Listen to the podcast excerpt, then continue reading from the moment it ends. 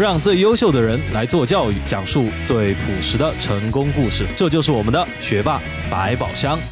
大家好，欢迎回到我们的学霸百宝箱，我是队长。今天我们为大家送上三好专业课的第六堂试听课——数学初级课。现在就让我们马上进入吧。好懂、好用、好专业。大家好，欢迎来到我们的三好专业课。今天我们要跟大家聊的专业是数学。那么什么是数学呢？当一提到数学专业时啊，人们大致有三种态度。第一种是钦佩，这种态度来自于对数学的深奥顶礼膜拜的人；第二种是极度恐惧，这种态度来自于被数学折磨过十几年的学生；第三种是鄙视，这种态度来自于认为数学就是一门呆板专业的人。那么数学究竟是什么呢？数学专业的标准定义是研究数量、结构、变化以及空间模型等概念的一门学科。那么我们究竟为什么学数学呢？说起数学，我们总感觉不像计算机、金融那么多姿多彩，数学给人的感觉总是很乏味。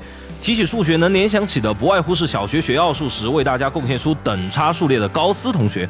那学数学的意义究竟在哪儿呢？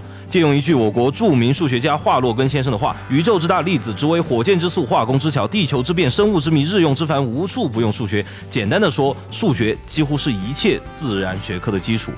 除此之外，数学也是一门非常优雅而强大的学科。不管是斐波那契数列的黄金比例，还是蒙娜丽莎的神秘微笑；不管是刘慈欣的旷世巨著《三体》，还是艾伦图灵破解的英格玛密码机，都与数学有着密不可分的联系。那么，到底什么样的人适合学数学呢？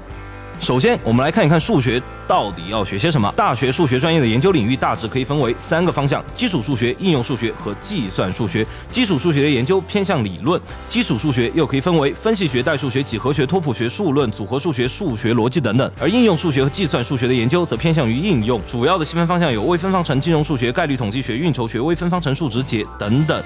看完了这些课程之后，可能大多数人会眼冒金星，但这都还不是全部，因为大学数学并不是高中数学的延续。在很多知名高校，数学系大一学生里会有这么一个奇特的现象：高考数学成绩奇高，大学数学几乎崩盘。究其原因，就在于大学数学与高中数学差异巨大，其差异可以简单总结为以下三点：内容难度极大提升，教学方式极大改变，自学能力要求极高。也就是说，评价能不能读数学专业的标准，不仅是看高中数学好不好。还要看看以下四个标准。第一个标准，对数学专业是否拥有浓厚的兴趣。大学数学深奥。如果你想收听我们付费完整版的内容，请在微信搜索关注我们的微信公众号“三好专业课”。感谢大家的捧场，我们明天见。